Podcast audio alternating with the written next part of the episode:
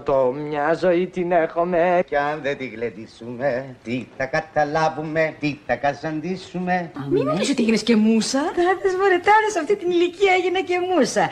Αλλά έτσι, έτσι, έτσι είναι. Αρχίζεις μουσίτσα, γίνεσαι μουσα και στο τέλος καταντάς μουσείο. Κάθε Σάββατο, γύρω στις 10.30 στο ρόλο του Σαββάτου με το Ρένο, σας ταξιδεύουμε και ξεδιπλώνουμε αναμνήσεις από τη ζωή και το έργο μεγάλων καλλιτεχνών που σφράγισαν τον ελληνικό κινηματογράφο, το θέατρο και τη μουσική. Με μένα την Κατερίνα Συμπόνη στη νέα πανελλήνια φωνή. Λοιπόν, σήμερα δεν ξέρω αν το προσέξατε, αλλά είμαστε μια ωραία ατμόσφαιρα είμαστε. Σαν παλιό σινεμά και σαν τη χαλίμα που μιλάει με τα...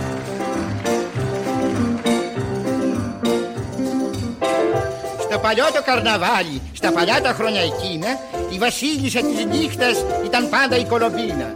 Κολομπίνα μου ωραία, Κολομπίνα μου παλιά, Κολομπίνα με τη μάσκα, τι να μου έχεις γίνει τάχα; Ω, ας ήταν να χαϊδέψω τα χρυσά σου τα μαλλιά, έστω μια φορά μονάχα. Η πρόσκληση μου άρεσε. Ζαχάρωσα, σωρόπιασα και τελικώς σας κόπιασα εγώ η Κολομπίνα που βγήκα από το σεντούκι μου σαν παλιοκαραμπίνα. Σε χορούς και δεξιώσεις κάθε βράδυ τριγυρνώ και γουστάρισα και λίγο καρναβάλι πατρινό. Μα σαν έφτασα στην Πάτρα, λαχταρίσαν μέχρι τρέλας γιατί νόμισα πως ήμουν το στοιχειό της πατρινέλας. Ε, πήγα να μερακλωθώ στις πατραστά χαλάσματα και απάνω στα κεράσματα αμόλυσα δυο άσματα και βγήκαν τα φαντάσματα. Και βγήκαν τα φαντάσματα. Εγώ είμαι η Κολομπίνα η Ζωζό χωρίς ξενύχτη όμορφο δεν ζω. Και όταν μπω στην πίστα με ευθυμία δεν βγαίνω αν δεν έρθει η αστυνομία οι άντρες με κοιτάνε σαν χαζί και τέλος με βαράν όλοι μαζί. Μου αρέσουνε τα γλέντια και τρελαίνουμε για πλάκα. Και καθώς λοιπόν περνούσα το πρωί από την πλάκα, εμαζεύτηκε η Μαρίδα απαμφότερα τα φύλλα και με πήρε από πίσω λες και ήμουν η Καμίλα. Και λαλά και λαλά, μ' αρέσουνε τα γλέντια τα τρελά. Χορεύω τις απόκριες καλύψω και μπαίνω τη σαράκοστη στο γύψο. Και λαλά και λαλά για να βγω απ' την πίστα ομαλά. Συναργείο με μπουλοντόζα με τραβάει απαλά. Και λαλά και λαλά και λαλά. Έχει μείνει στην ιστορία ως η πιο όμορφη άσχημη πρωταγωνίστρια. Καλημέρα σε όλη την κομπανία Πιστέψτε με, υπάρχουν φωτογραφίες της όπου δει, είναι καλονή. Είναι από τις ωραίες γυναίκες της εποχής εκείνης στο θέατρο. Αυτή είναι η νεανική φωτογραφία της Βασιλιάδου μας εκπλήσει. Από πότε είναι; Γύρω στο 30 πρέπει να είναι. Είχε επιτυχία στους άνδρες. Από ό,τι λέει εκείνη τουλάχιστον ναι. Ας ήμουν λίγο παχιότερη και φέρε μου εδώ τη Σοφία Λόρεν να με δει και να σκάσει από το κακό της. Είχε πάρα πολύ ωραίο σώμα, όπως λένε οι παλιές θεατρίνες, από τα πολύ ωραία σώματα. Και είχε αγαπηθεί από πολλούς ζεμπρεμιέ του θεάτρου. Ε, δεν μου λέτε κύριε Ζάχο, με τον παρδόν δηλαδή. Εγώ πώς τους φάνηκα. Τους μουρλανές. Το έχω εγώ αυτό να τους μουρλένω. Γεια. Στο καλό. Τη θυμόμαστε από τη χαρακτηριστική φράση ως καφετζού. Άμα εσείς, μαντάμ, μέσα στην αφιτζάνη του καφέ θέλετε να σας διαβάσω όλους τους αθλίου του Βίκτορα Σουγκό. Αν ήταν έτσι, δεν έπρεπε να πιείτε το καφέ σας σε φλιτζάνι, αλλά σε κουβά. Ο ποιητής και εκδότης Γιώργος Χρονάς είχε πει ότι ήταν το μεγάλο φάρμακο ενάντια στη μελαγχολία και στην κατάθλιψη. Μια τεράστια κομική ηθοποιός που είχε τη δύναμη μέσα από τις ερμηνείες της να κάνει έναν βαριά άρρωστο άνθρωπο να γελάσει με κάτι ασήμαντο. Η ανιψιά μου και εγώ είμαστε πάρα πολύ στενοχωρημένες για αυτό που συνέβη, κύριε. Είμαστε very, very, ε, πώς το λέτε εδώ εσείς, ε, χολοσκασμένες. Κυρίες και κύριοι, σήμερα το αφιέρωμά μας στο ρόλο του Σαββάτου είναι αφιερωμένο στη μοναδική και αξέχαστη Γεωργία Βασιλιάδου. Απόδειξη. Τι να την κάνεις την απόδειξη; Άμα είναι να σφάνε λεφτά, στα τρώνε και με απόδειξη. Νικάρης, Ναι, φρέσκος. Σαν βούτυρο τώρα νίκες. Μα θα τον νοικιάσει το δωμάτιο και αριστερά. Δεν σπινείς, παιδί μου. Κεράει είναι η μάνα σου. Ήταν πρωτοχρονιά του 1897, όταν μαζί με τη νέα χρονιά ήρθε στον κόσμο και ένα κοριτσάκι που έμελε να σφραγίσει με την πληθωρική της παρουσία και ταλέντο τον ελληνικό κινηματογράφο. Η Γεωργία Θανασίου, που ήταν και το πραγματικό της όνομα, γεννήθηκε στα Τουρκοβούνια της Κυψέλης, σε μια πραγματικά φτωχή οικογένεια με 10 παιδιά. Η μητέρα μου ε, γεννήθηκε στην Αθήνα και συγκεκριμένα στην Κυψέλη σε μια οικογένεια η οποία είχε 10 παιδιά.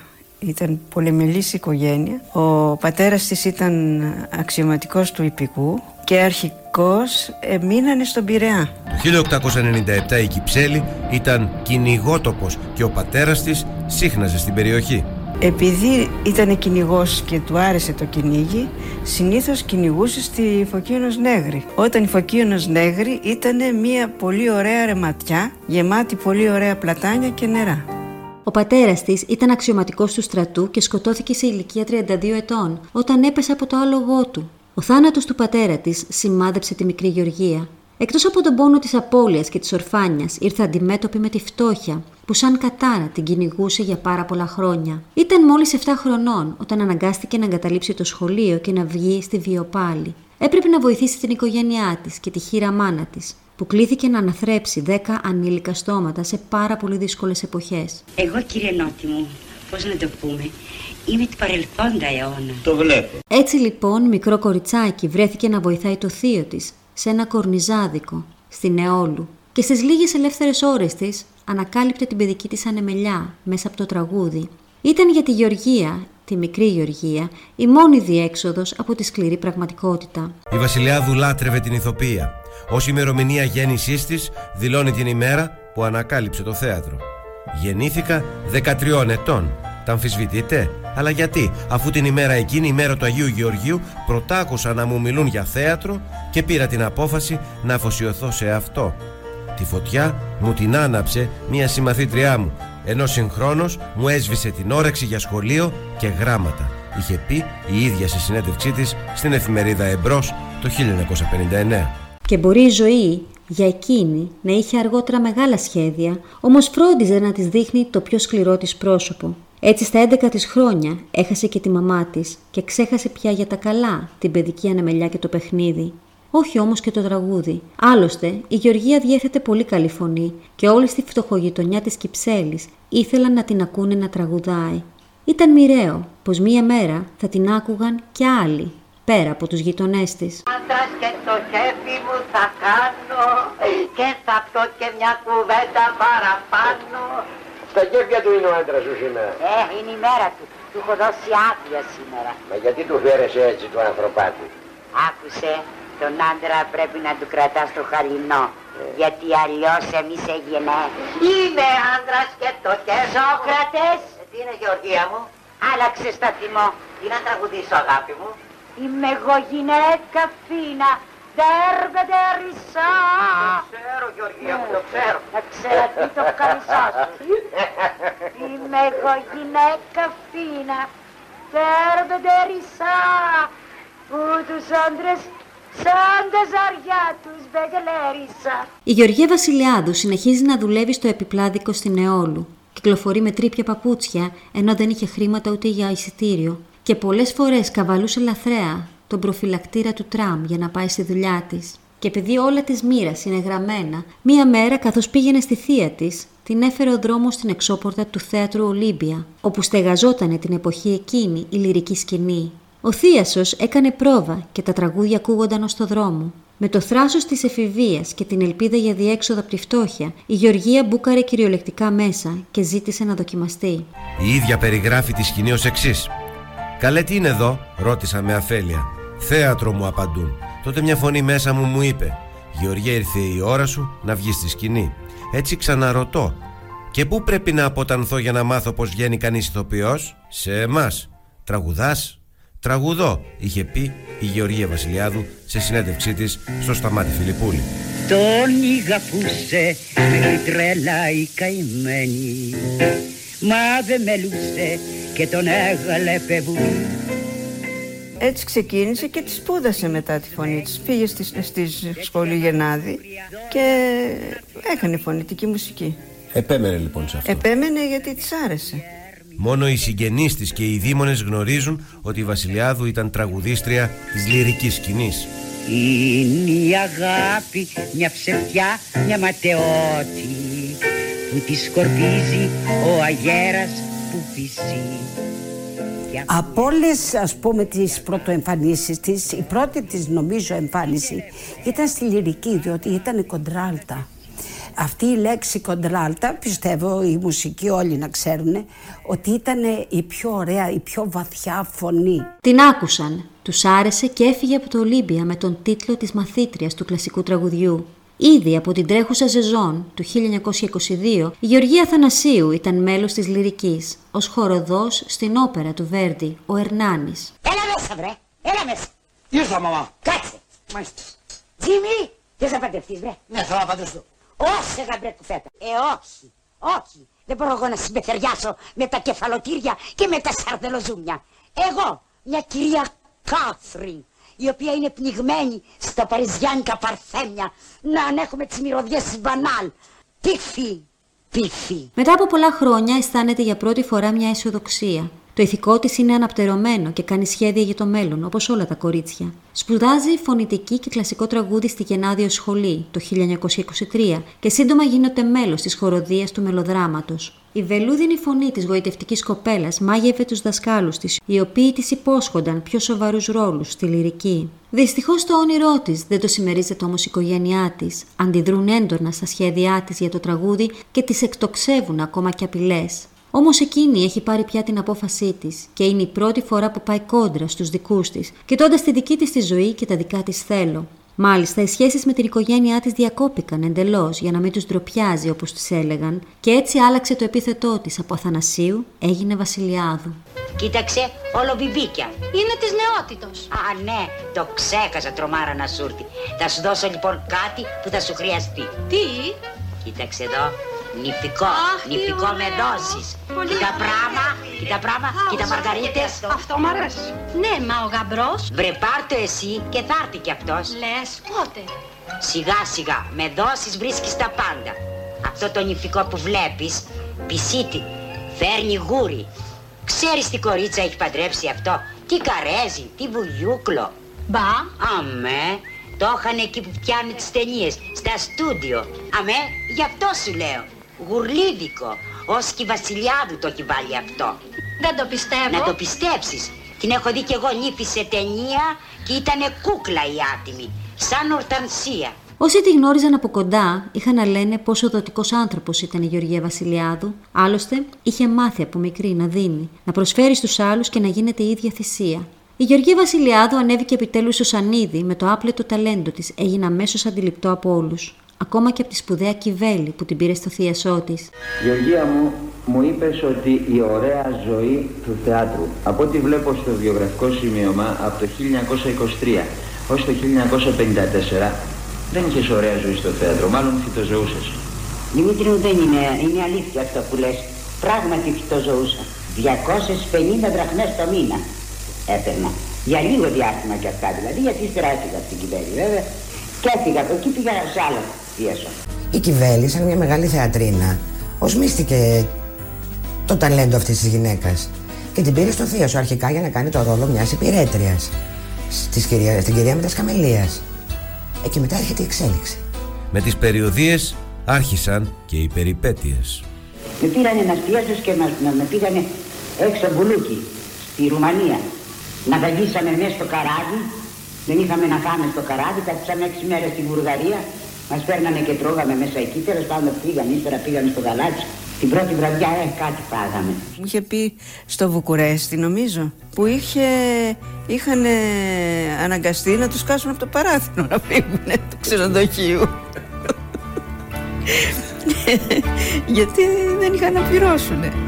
Τεράστια επιτυχία για τη Γεωργία η οποία από το πουθενά βρέθηκε να είναι το μήλον της έρηδος ανάμεσα στις δύο σπουδαίες της εποχής, την Κιβέλη και τη Μαρίκο Κοτοπούλη, η οποία την έκλεψε από την αντίζηλό της και την πήρε υπό τη σκέπη της για τα επόμενα χρόνια. Πήγε η Κοτοπούλη να, το, να, να δει την παράσταση και της λέει παιδί μου εσύ είσαι ένα διαμάντι μέσα σε ένα σωρό που κάρβουνα. Θέλω να έρθεις στο θείασό μου. Δεν ήταν ηθοποιός μόνο της επιθεωρήσεως αλλά ήταν στο πλευρό της Κοτοπούλη από ό,τι ξέρω και στα τελευταία χρόνια έγινε της επιθεωρήσεως και ήταν, ήταν η κομικιά των κομικών ο κομικιά.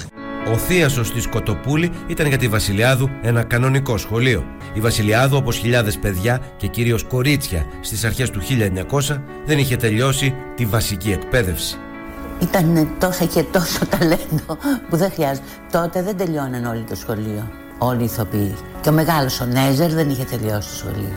Όλοι οι ηθοποιοί αυτής της γενιάς ήταν και αυτοσχέδιοι και, αυτο, και ασπούδαχτοι όπως λέγονταν. Ήταν ένας όρος του Μεσαπολέμου, ασπούδαχτος ηθοποιός και πρέπει να σας πω ήταν και μόδα. Ξεκινούσε από την Βασιλιάδου και έφτανε μέχρι τον Γκουλ. Μα τι σημαίνει η μόρφωση, αυτό που πουλάνε στην τηλεόραση οι διέλληνε διανοούμενοι ή οι μορφωμένοι του εξωτερικού; Ή οι πολιτικοί που έχουν τελειώσει πανεπιστήμια και δεν μπορούν να λύσουν αυτό που η μητέρα σας και η μητέρα μου ευκόλως έλυναν; Σαν τη λένε και τούτα τα ρημάδια, τίποτα, τα βιβλία, να σ' ανοίξουν τα μάτια. Αργότερα μεταπήδησε στο θίασο του Εμίλιου Βεάκη και πλέον ο δρόμος της καταξίωσης ήταν διάπλατα ανοιχτός για την ταλαντούχα Γεωργία Βασιλιάδου. Ωστόσο, τα άφησε στην άκρη για να αφοσιωθεί στο μεγάλωμα της κόρης της Φωτεινής, την οποία την απέκτησε το 1935, όταν όμως ο γάμος της με έναν έμπορο είχε πια διαλυθεί. Μόνη της κλήθηκε να μεγαλώσει το παιδί σε μια εποχή που οι περισσότεροι σου έκλειναν την πόρτα παρά σου την άνοιγαν, όπως έκανε το Εθνικό Θέατρο, επιλέγοντας να μείνει πιστό στα ταμπού και να κλείσει παγερά την πόρτα του στη μάνα που μεγάλωνε μόνη της το παιδί της, επειδή οι ηθήνοντες δεν το ενέκριναν.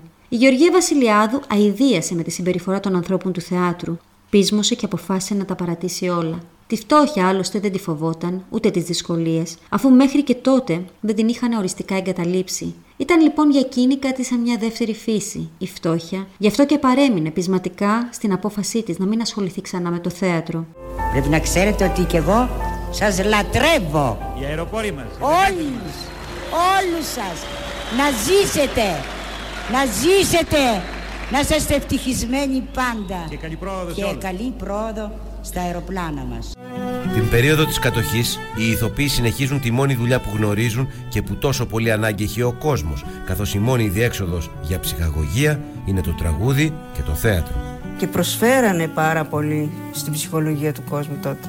Πόσο θάρρος και πόσο δίνανε στον κόσμο για να αντέξει. Τη γνώριζα τις πικρές μέρες της κατοχής.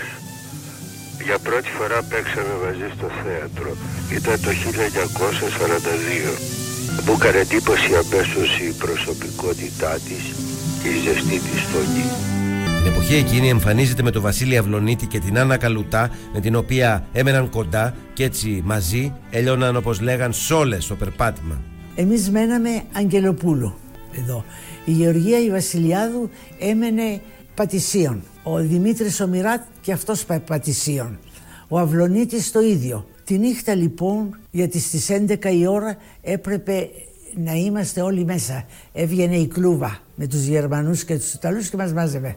Μέσα στη νύχτα ακούγατε βάδισμα γρήγορο, τάκ, τάκ, τάκ, τάκ, τάκ, τάκ.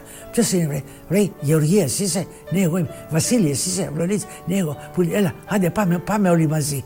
Και γινόμαστε ένα κομβόι να μην πηγαίνουμε μόνες και εμείς κοπελίτσες τότε.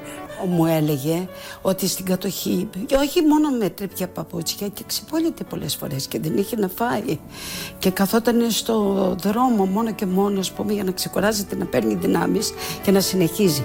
Στην κατοχή παρά τη φτώχεια και την πείνα, η Βασιλιάδο όπως χιλιάδες πατριώτες προσέφερε βοήθεια με κάθε δυνατό τρόπο, όπως για παράδειγμα με τα συσίτια που είχαν οργανωθεί ειδικά για ηθοποιούς που υπέφεραν από την πείνα. Τον πρώτο καιρό οι ηθοποιοί λιμοκτονούσαν και δεν μπορούσαν να περπατήσουν. Εκεί θυμάμαι ότι ήταν η Σοφία Ιβέμπο, η μητέρα μου και άλλοι ηθοποιοί και μαγειρεύανε φασολάδα για, για τους uh, ηθοποιούς. Η Βασιλιάδου όπως και άλλοι καλλιτέχνες βοήθησε πρόθυμα την αντίσταση όταν τη ζητήθηκε.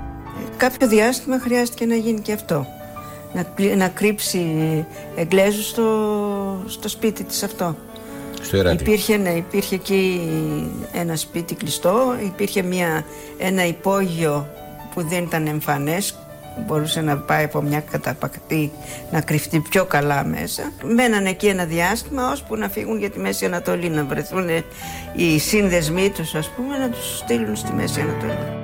Μέχρι που από μία σπόντα μπήκε για να μείνει στη ζωή της ο κινηματογράφος. Ήταν το 1939, όταν ο Αλέκος Σακελάριος έψαχνε για μια λαϊκή γυναίκα για το ρόλο της Κουτσομπόλας στο έργο του «Τα κορίτσια της Παντριάς», που επρόκειται να ανέβει στο θέατρο Ιντεάλ το 1939. Βρέθηκε στο θεατρικό καφενείο της εποχής που λεγόταν Στέμα και μόλις την είδε, 42 χρονών τότε η Βασιλιάδου, ο Σακελάριος τα έχασε. Της έκανε επιτόπου πρόταση, αφού ήταν η φιγούρα που έψαχνε και δεν είχε βρει.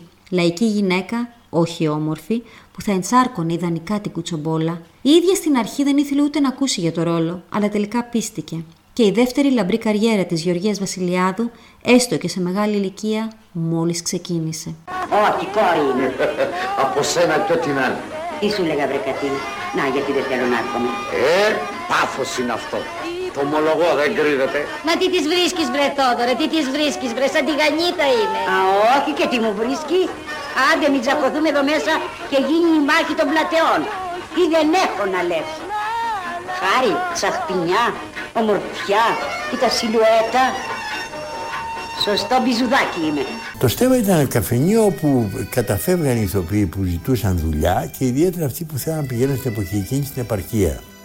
Όπως κάτσαμε, απέναντί μου είχε κάθε μια κυρία η οποία ήταν φτιστή όπως είχα φανταστεί την κουτσομπόλα της γειτονιάς. Ήταν η Γεωργία Βασιλιάδου. Και τότε έπαιξε ένα ρόλο την Κύρα Καλλιόπη, τον πρώτο λαϊκό ρόλο που έπαιξε. Όταν μου έδωσαν αυτό το σόλο, έκλαψα και ήθελα να φύγω από την επιτεώρηση. Αλλά με έπεισαν και έμεινα στην επιτεώρηση. Και θριαμβεύσατε, όπως και θριαμβεύετε και τώρα. Χρωστάει πολλά στο σακελάριο για αυτή του την επιλογή, γιατί της άλλαξε τη ζωή. Μπήκε στο ελαφρό θέατρο, μετά παίξανε επιθεωρήσεις, παίξανε... μετά ήρθε και ο κινηματογράφος. Η καθολική αναγνώριση ήρθε μέσα από την ταινία «Οι Γερμανοί ξανάρχονται» το 1948, με τον κόσμο να λατρεύει αυτή τη γοητευτική άσχημη, με το άπλετο ταλέντο. Το 48 η Βασιλιάδου ήταν 50 χρονών. Τι μαγειρεύει σήμερα κέρα ουρανία μου; Για μας κάνω κουκουτσάλευρο. Αλλά για την Κετούλα, για το παιδί που έχει ρέψει στα πόδια της η κακομήρα εξαιτίας του αραβωνιαστικού της που δεν ξέρουμε τι απόγινε, πήραμε την απόφαση με το Θόδωρο και τον σφάξαμε. Ποιον καλέ; Το τζιτζιφρίγκο. Το καναρίνι. Ε, είπαμε να φάει κάτι το παιδί να το πιάσει. Ήτανε τουλάχιστον παχύ. Η Βασιλιάδου που ήδη έχει θητεύσει δίπλα στην Κιβέλη και την Κοτοπούλη γίνεται στενή συνεργάτης της Σοφίας Βέμπο η οποία έχει ισχυρό έρισμα στο θέατρο. Βέβαια, η μεγάλη επιτυχία ήρθε στη διάρκεια της δεκαετίας του 50, όταν και ξεκίνησε η συνεργασία της με το Φίνο και τις επιτυχίες να διαδέχεται η μία την άλλη. Η κυρά μας η Μαμή, η θεία από το Σικάγο, η Μαρίνα, ο Κλέαρχος και ο Κοντός. Η ωραία των Αθηνών είναι κάποιες από τις ταινίες που λάτρεψε το κοινό. Συνολικά, η Γεωργία Βασιλιάδου έπαιξε σε 50 ταινίες του ελληνικού κινηματογράφου. Η κυρία Μαμή. Για μπαρδόν. Τι τρέχει κύριε Δήμαρχε, τι έχεις; Πονάω κύριε Μαμή μου. Μωρέ μη φοβάσαι όσο είμαι εγώ εδώ, μη σε νοιάζει τίποτα. Να μου πεις μόνο που πονάς. Εδώ στην κλασσικιά. Θα σε κάνω εγώ καλά ώσπου να πεις κρεμμύδι. Μαρία Σιμίνα, Ασημίνα, έλα εδώ Μαρία, έλα εδώ. Γιατί επιμένει, κυρία Ελένη, που τον στενοχωρεί τον κύριο; Α το να πάει στην ευχή της Παναγίας. Άλλωστε, τι μπορεί να κάνει ο κύριος για τον κύριο Δήμαρχο; Εξ όσων έχω ακούσει, ο κύριος είναι κτηνίατρος. Εκτός κι αν ο κύριος Δήμαρχος είναι μοσχάρι. Εσύ τον πέρασε τον κύριο Δήμαρχο για μοσχάρι. Γι' αυτό του φέρει και το χόρτο. Εκτός κι αν ήταν κουτόχορτο. Για μάζεψε τη γλώσσα σου, κακομίρι μου. Γιατί αν αφήσω ελεύθερη τη δικιά μου, δεν θα ξέρεις που δεν θα φύγεις. Να σου πω, Μωρή πυραμίδα του Χέο, πώ. Άκουσες, σου είπα. Και μετρημένα τα λόγια σου μαζί μου. Στο ταλέντο της υποκλίνονταν κοινό, κριτικοί και συνάδελφοι. Ήταν ο ορισμός της κομικής ηθοποιού, που πέρα από το ταλέντο της είχε και ένα άλλο άσο στο μανίκι, την εμφάνισή της. Παρόλο που στα νιάτα της υπήρξε μια γοητευτική γυναίκα, στον κινηματογράφο καθιερώθηκε μέσα από τους ρόλους της άσχημης. Μάλιστα, όταν ο Σταμάτης Φιλιππούλης την είχε ρωτήσει τι θα ήθελε να ήταν αν δεν ήταν αυτή που ήταν, εκείνη είχε πει πάλι ηθοποιός και φυσικά πάλι άσχημη. Η Βασιλιάδου είχε αυτό το πρόσωπο, γιατί κάποια στιγμή έπαθε μια αρρώστια του δέρματο στο πρόσωπο και χάλασε το πρόσωπό της. Γιατί ο Ταϊφόρο, ο μήνυμα Ταϊφόρο, ο άντρα τη Σοφίας Βέμπο, μου είχε πει ότι το σώμα της αντίθετα με το πρόσωπο ήταν το σώμα ενός κοριτσιού. Ήταν σφιχτό δέρμα, ήταν πολύ ωραίο σώμα. Στα 42 της θα συμβεί το μοιραίο ατύχημα. Μια σκουριασμένη λαμαρίνα θα τη σκίσει το μάγουλο. Ο γιατρός της αφαιρεί ένα κομμάτι δέρματος για να μην εξελιχθεί σε γάγκρενα. Ε, τώρα γιατρέ μου λέω να έρθω κι εγώ να μου κάνεις μια μικρή αισθητική. Να μου σηκώσεις λίγο τη μητούλα μου να έτσι. Ρετισέ. Έτσι. Γιατί θα ρω πως μου χαλάει το σύνολο. Γιατί κατά τα άλλα είναι ωραίο το πρόσωπό μου. Ε, καλονή, κλασική ομορφιά. Άρτεμις. Όσοι είχαν την τιμή να τη γνωρίσουν από κοντά, τόνιζαν πόσο συνειδητοποιημένη ήταν ως άνθρωπος. Φαίνεται, οι δυσκολίες της ζωής που τόσο πρόωρα μπήκαν στη ζωή της την είχαν οριμάσει και την είχαν κάνει να βλέπει τη ζωή με διαφορετικό μάτι. Και για του λόγου του αληθές, και ενώ είχε όλο τον κόσμο στα πόδια της, εκείνη επέλεξε να αποσυρθεί, θεωρώντας πως είχε κάνει τον κύκλο της τόσο στο σανίδι όσο και στο πανί. Θέλω να φύγω, με ζήτο και όχι με γιούχα, είχε δηλώσει η σπουδαία ηθοποιός, η οποία προτιμούσε να περάσει τα επόμενα χρόνια ήσυχα στον κήπο του σπιτιού της, στο Μαρούσι. Γυναίκες δημότισες, σε εσάς έλαχε ο μεγάλος κλήρος να ανοίξετε τα μάτια σε όλες τις γυναίκες του κόσμου και να δείξουμε τι αξίζουμε. Ως πότε θα μας κυβερνούν οι άλλοι; Αυτό ερωτώ. Μόνο μια γυναίκα μπορεί να βάλει νοικοκυριό και τάξη στη δημαρχία μας. Και η γυναίκα αυτή, και η γυναίκα αυτή λέγω, είμαι εγώ. Τις κατάφερες όλες να έρθουνε. Αν μπορούσαν να μην ερχόντουσαν. Τόσον εγώ λέγω, τόσον εγώ, όσο και η υποψηφία κυρία πρόεδρος, παρά το βαρύ και ασήκωτο πέντος της. Πέντος της. Κρύωσες μάρο μου. να αφήσεις τους βραδινούς περιπάτους, σούρνεται γρήπη. Μ; Δεχτήκαμε λέγω να αναλάβουμε αυτόν τον αγώνα για να δείξουμε σε όλο τον κόσμο τι αξίζουν ε γυναίκες.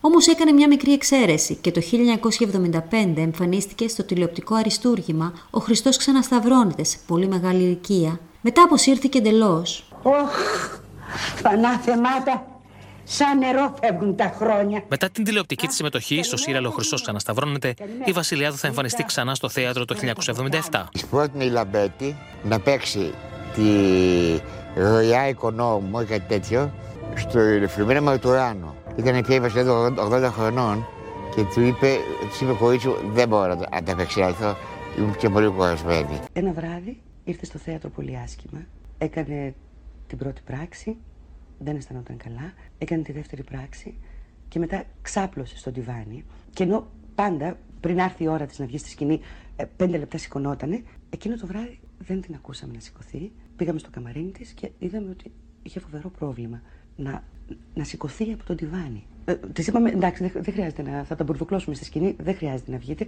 Ε, «Ό- όχι, λέει, θα βγω, θα βγω. Πώς η παράσταση, δεν, δεν μπορεί να μείνει στη μέση η παράσταση, πρέπει να την τελειώσω.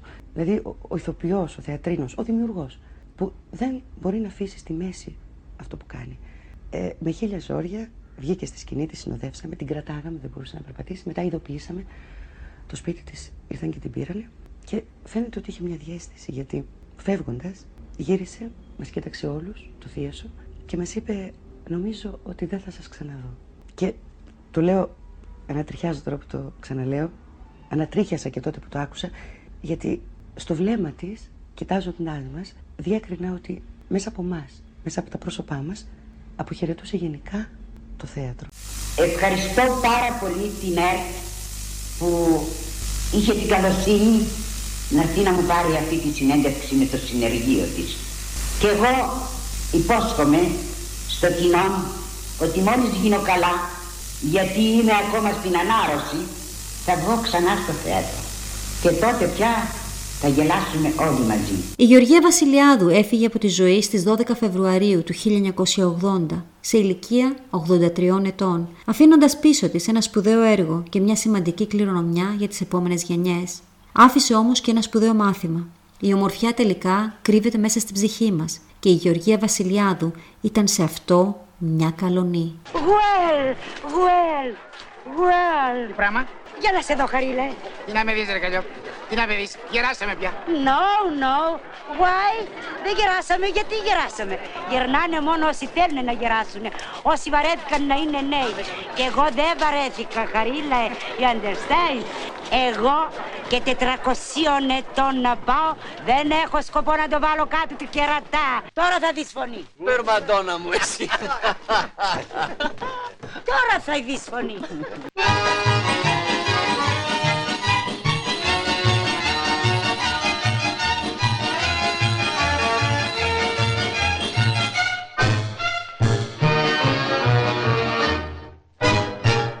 Ο Κυρμέντιος με την κρίζα την ουρά τα περνούσε μοναχός στη μια χαρά δεν εφόραγε σαμάρι και βοσκούσε με καμάρι σε λιβάδια δροσερά.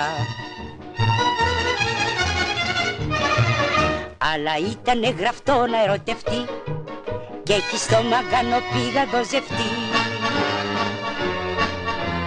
Δε, κυρμέντιο, δε, δε, δε, αχ, κυρμέντιο, κουτέντε, τι κεφάλα σκύβεις χάμω, τι τον ήθελες το γάμο, αχ, κυρμέντιο, κουτέντε, δε, κυρμέντιο, δε, δε, δε.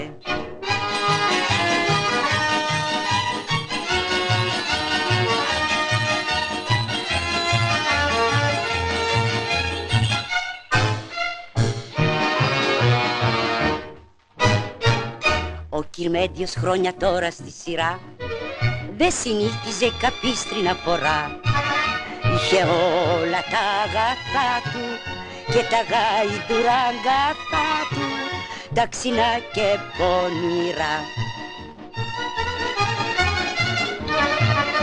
Αλλά ήτανε γραφτό να ερωτευτεί και έχει στόμα κάνω πήγα